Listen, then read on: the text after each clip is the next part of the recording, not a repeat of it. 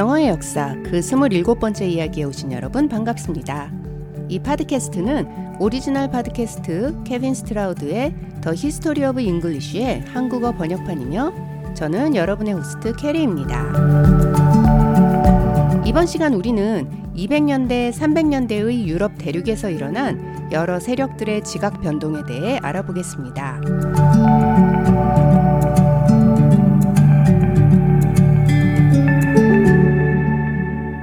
당시의 상황을 간단히 요약해 보면 광대한 로마 제국의 여기저기에서 균열이 일어나 쇠약해지는 시점과 맞물려 여러 절메닉 부족들이 이러한 기회를 틈타 유럽 대륙 남쪽으로 세력을 확장해 나가는 모습을 보실 수 있는데요. 이 시기 주요한 절메닉 부족들 중에는 프랭크족, 알라마니족, 고스족 등이 있었습니다. 이들 중 프랭크족은 현대 프랑스의 전신이며 알라마니족은 현대 독일의 전신이죠. 그리고 오래전 멸망하여 이제는 역사 속에서만 존재하는 고스족의 경우 이들의 언어였던 고스어, Gothic language가 영어의 역사에서 대단히 중요한 의미를 갖는데요. 왜냐하면 이 고스어는 현대의 우리에게 글로써 전해지는 유일한 초기 절메닉 언어이기 때문입니다. 아시다시피 Old English의 조상인 앵글로색슨족의 언어와 고스족의 언어는 모두 초기 Germanic 언어들이었는데요. 기원 전후를 걸쳐 수백여 년에 걸쳐 사용된 Germanic 언어들은 당시 글이 없었습니다. 따라서 300년대의 고스족의 언어 Gothic어로 씌어진 성경을 제외하면 600년, 700년대까지도 Germanic 언어에 대한 자료가 거의 남아있지 않죠. 따라서 이 가티거로 쓰여진 성경은 우리에게 초기 절메닉 언어의 모습을 유추해 볼 수 있는 유일하고도 귀중한 자료인 것입니다. 그럼 시간을 돌려 100여 년대 다뉴브강 지역으로 가보죠. 이곳에서 로마와 국경을 마주하고 살던 줄메닉 부족들은 강 건너 로마인들과의 무역과 전쟁을 통해 라틴어의 알파벳을 받아들이기 시작하였습니다. 이 시기 로마는 대내외적으로 여러 문제들에 봉착하게 되는데요. 로마 북쪽의 여러 졸메닉 부족들의 저항에 맞서 더 이상 세력을 확장할 수 없었던 로마는 정치 경제적으로 어려운 시기를 맞이하게 되죠. 단적인 예로 235년 로마의 황제 시베리우스가 암살당하며 이후 50여 년 동안 20여 명에 이르는 지도자들이 로마 이곳저곳에서 권력을 차지하기 위해 싸우며 이는 곧 거대한 제국의 위기로 이어집니다. 이러한 위기를 잠재우기 위해 로마는 유럽 전역에 배치되어 있던 로마 군대를 후퇴시켜야 했고 이는 곧 호시탐탐 기회만을 노리고 있던 여러 절메닉 부족들에게는 더할 나위 없이 좋은 기회였죠. 그리고 그러한 절메닉 부족들 중에는 영어의 조상 앵글로색슨 족들도 있었습니다.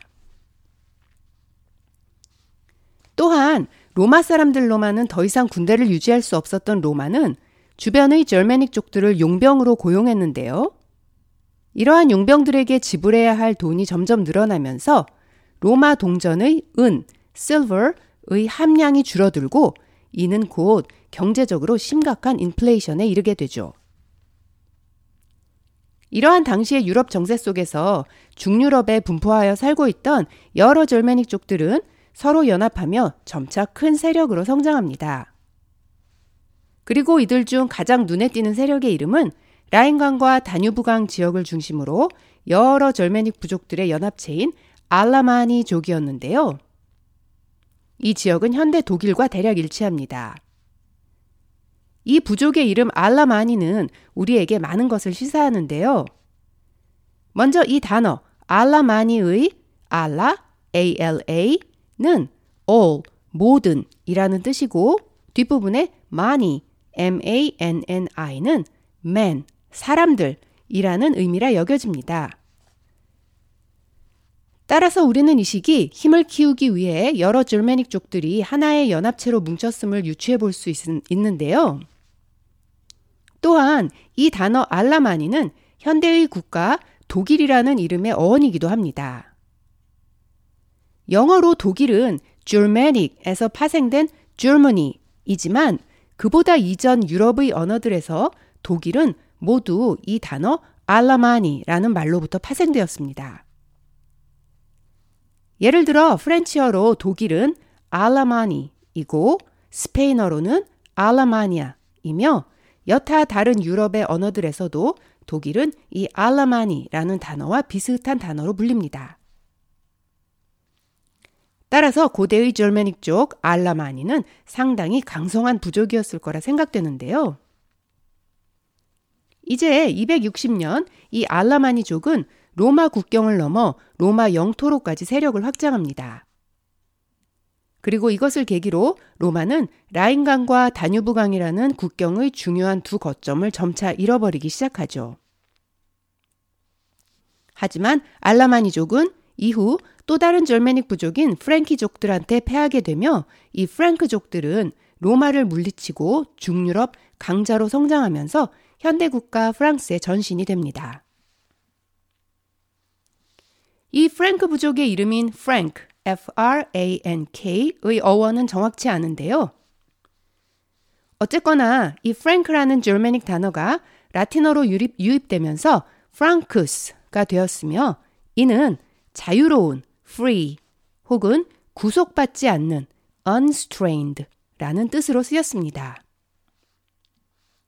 이는 다시 초기 French의 franc, F-R-A-N-C로 이어지며 뜻도 보다 확장되어 열려있는 open 혹은 진심으로 sincere와 같은 뜻으로도 쓰이게 되죠. 따라서 현대 영어의 frank 가지고 있는 솔직한이라는 뜻의 유래가 바로 여기서 출발했던 것입니다. 예를 들어 영어로 솔직히 말하면을 frankly speaking 이라고 하는 것처럼 말이죠. 또한 미국의 정치제도 중에는 국회의원에게 주는 프랭킹 특권, 즉 franking privileges가 있는데요. 이것이 무엇일까요? 이것은 국회의원들이 유권자들에게 보내는 광고나 유인물에 우표를 붙이지 않아도 되는 권리를 말합니다. 즉, 우표 값이 이미 국가에 의해 지불되었기 때문이죠. 여기서의 frank 또한 free to be delivered 라는 개념인 것이죠. Old French에는 franchise라는 단어가 있었는데요. 이는 법적인 구속 없이 무엇인가를 할 수 있는 자유를 뜻했습니다. 그리고 이것이 영어로 유래되며 영어에서의 원래의 뜻은 투표할 수 있는 법적인 권리를 의미했죠. 이 의미가 점차 확대되어 현대 영어에서 franchise, F-R-A-N-C-H-I-S-E, franchise의 뜻은 특정 기업의 물건이나 서비스를 파는 권리를 독점한다 라는 뜻의 경제 용어가 되었지만 원래의 뜻은 투표할 수 있는 법적인 권리를 뜻했습니다. 줄메닉 쪽의 이름 프랭크에서 유래된 단어들을 정리해 보면 국가의 이름 France, 프렌치어 French, 솔직한 frank, 투표할 수 있는 권리 franchise, 그리고 이것에서 파생된 여러 단어들 투표할 권리를 박탈하다 disenfranchise, 영어의 이름 중 하나인 Franklin, 독일의 도시 Frankfurt 등이 있겠습니다.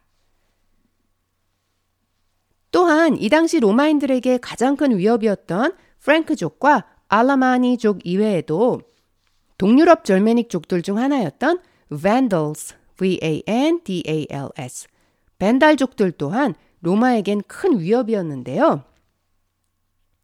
현대 영어의 약탈, 기물 파손을 뜻하는 vandalism이 바로 이 부족의 이름 vandals에서 유래되었습니다. Vandal이라는 말은 줄메닉 단어로 돌아다니는 사람이라는 뜻인 vandal, W-A-N-D-A-L에서 파생되었는데요. 들으시는 바와 같이 vandal의 W 사운드에서 vandal의 V 사운드로의 변화를 거친 것이죠. 이 줄메닉 단어 돌아다니다 vandal은 후일 현대 영어의 배회하다 라는 뜻인 wander, W-A-N-D-E-R이 됩니다. 또한 이 줄메닉 단어 돌아다니는 사람 wander은 후기 프렌치에서는 같은 뜻이지만 앞의 W 사운드가 V 사운드로 변화하며 vagrant, v-a-g-r-a-n-t가 되었고 이는 라틴어의 extravagant가 되었죠. 즉, extra, e-x-t-r-a 있어야 할 자리에 있지 않고 vagrant, 돌아다닌다 라는 뜻이 되겠는데요. 이것이 현대 영어의 extravagant, 즉 extravagant가 되었으며 이것의 뜻은 무엇이든 일정 정도를 넘어서 과도한이라는 뜻으로 변하였습니다. 또한 영어로 생각이나 의견이 확실함 없이 애매모호한 것을 vague, v-a-g-u-e라고 하는데요. 이 또한 절메닉 단어로 한 곳에 머무르지 않고 돌아다니다 wander이 French에서 vagrant로 변화한 후 vague가 되고 그리고 이것이 영어로 유입된 것이죠. 이처럼 이 시기에는 라틴어에서 다른 언어들로의 수직적이거나 일방적인 유입이 아니라 반대로 다른 언어들에서 라틴어로 유입된 후 다시 또 다른 언어로 전래되는 등 여러 언어들 사이의 수평적인 교류와 차용을 많이 찾아볼 수 있습니다. 이제 오늘 이야기의 주인공 고스족에 관해 좀 더 자세히 살펴볼까요? 고스족은 이 시기 동유럽 지역에서 성장하기 시작한 또 다른 절메닉족이었는데요. 한국말로는 보통 고딕이라고 번역되지만 정확한 발음은 고딕족은 G-O-T-H-S, Goths. 그리고 고딕 양식은 G-O-T-H-I-C, Gothic 이 되겠습니다. 우리는 편의상 고딕이라고 칭하도록 하죠. 우리에게는 보통 건축의 고딕 양식 혹은 특정 문화 양식을 지칭하는 고스 음악, 고스 문학 등의 용어로 친숙한데요. 이 고딕 양식에서의 고딕 이 바로 오래전 사라진 절메닉 쪽의 이름 고딕 쪽에서 따온 것입니다. 예를 들면 파리의 노틀담 성당을 비롯 유럽의 여러 성당과 교회, castle, 성 등에서 흔히 찾아볼 수 있는 건축 양식을 우리는 고딕 양식이라고 부릅니다. 즉, 뾰족한 첨탑, 스테인글라스 등으로 대표되는 고딕 양식은 왜 고딕 양식이라 불리는 것일까요? 이 건물들을 300년대, 400년대 고스족들이 지은 것도 아닌데 말입니다. 그리고 현대의 고스컬처, 고딕하면 떠오르는 뱀파이어, 짙은 화장, 검은 옷, 으스스하고 어두컴컴한 분위기의 영화와 의상들, 그것을 추종하는 문화에 이르기까지 고딕, Gothic이라는 단어가 어떤 연유로 이러한 문화를 대표하는 단어가 된 것일까요? 지금부터 이 고스족에 대해 알아보도록 하죠. 앞서 말씀드린 대로 고스족이 영어의 역사에서 갖는 의미는 고스족의 언어인 Gothic어로 번역된 성경이 초기 Germanic 언어로 쓰여져 우리에게 전해지는 유일한 자료라는 것입니다. 즉, Gothic족의 언어는 Old English의 전신인 앵글로색슨족의 언어와 비슷했을 것이며 따라서 우리는 이것으로부터 초기 Old English가 어떠한 모습이었는지를 유추해 볼 수 있는 것이죠. 때는 서기 270년 로마는 다뉴브강 북쪽 현대의 루마니아 지역 과거 지명으로는 다이시아, 트랜실베니아라고 불리는 영토를 사실상 고딕 쪽의 영토로 인정하게 됩니다. 그리고 이 고딕 쪽, 고스족은 곧 두 부족으로 나뉘게 되며 이는 아스트로가츠와 비지가츠였습니다.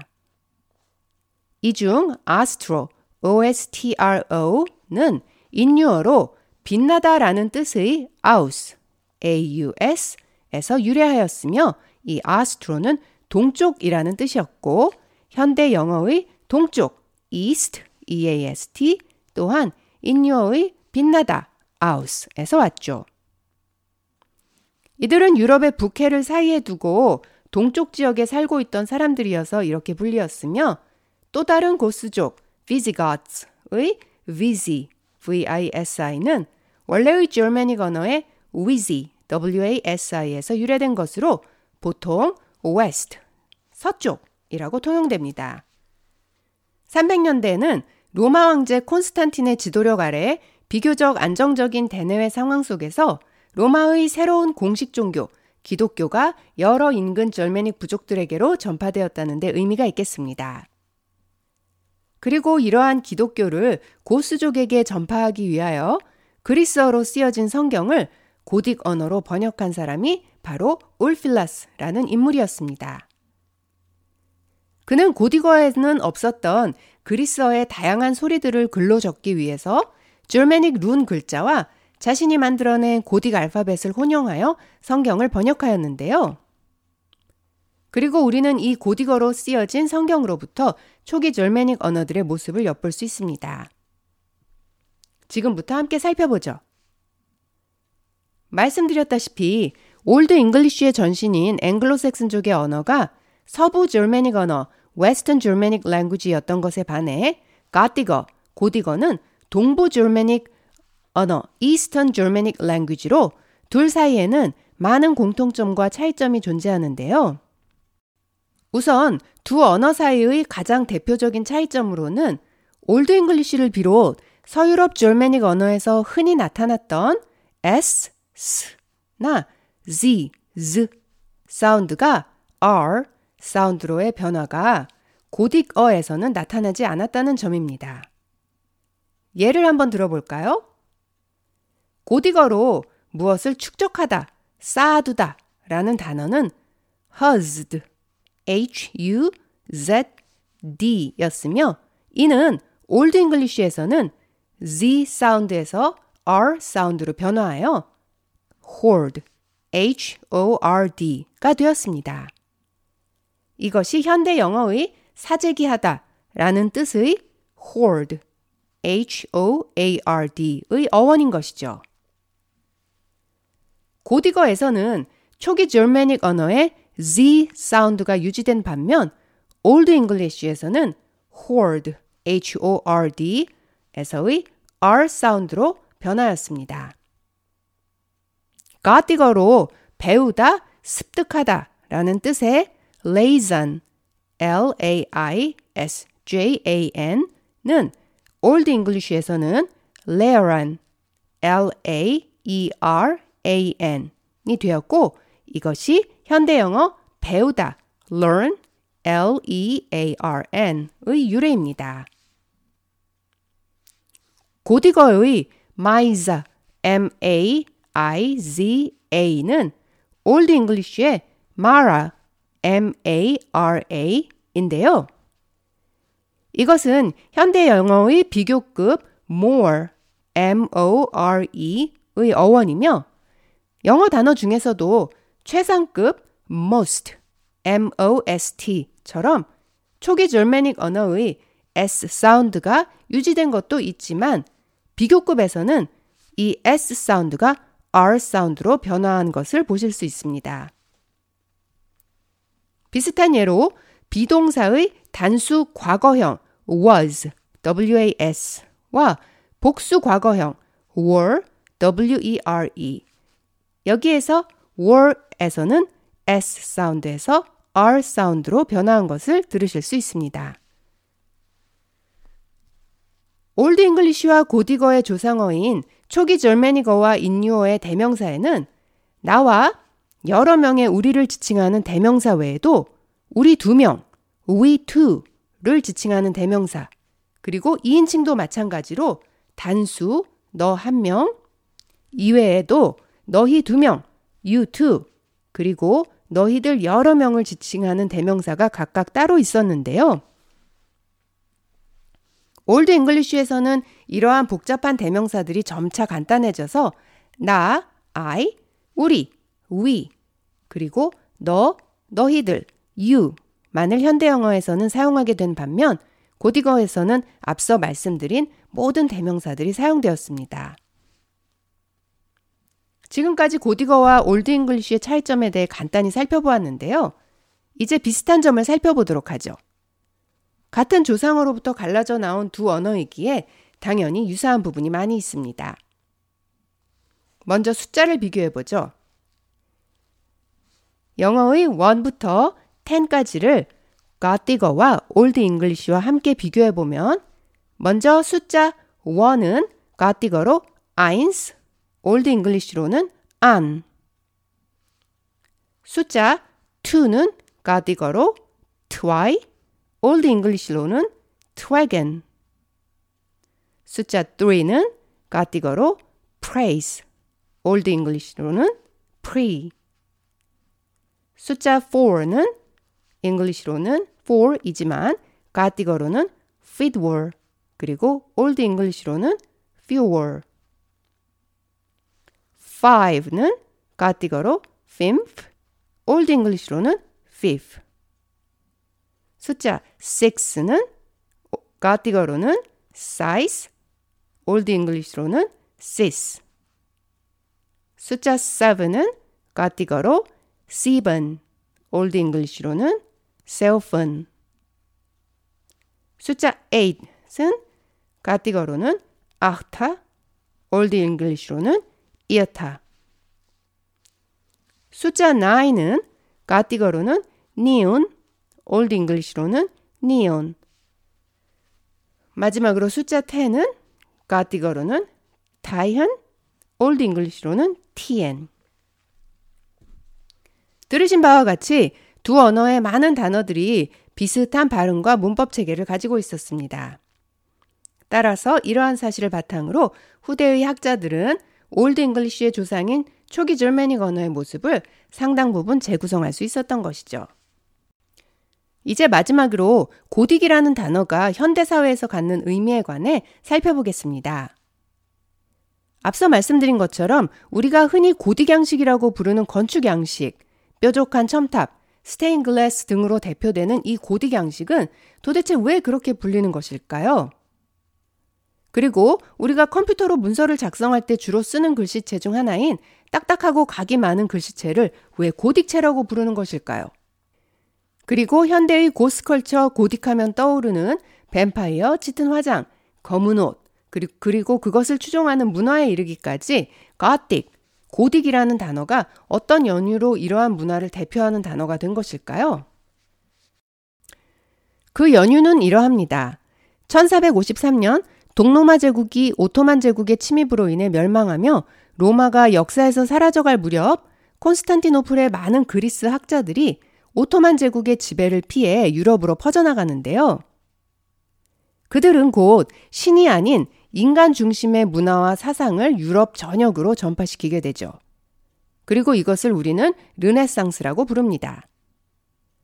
이것을 계기로 당시의 학자들은 르네상스 이전의 시기를 Dark Age, 암흑의 시대 혹은 Middle Age, 중간 시대 등 부정적인 느낌의 단어로 칭하게 되는데요. 이것은 곧 그리스 로마 양식은 중세 시대의 그것보다 월등하여 칭송받고 본받아야 할 것으로 반면 그리스 로마 양식이 아닌 건축 문화 양식은 야만인들의 것으로 치부하게 되죠. 그리고 르네상스 시대의 학자들이 자신의 관점에서 그러한 그리스 로마 양식이 아닌 건축 문화 양식을 절메닉 쪽의 하나였던 가틱이라는 이름으로 부르게 되며 현대까지 전해진 것입니다. 가틱 쪽의 입장에서는 참으로 억울한 일이죠.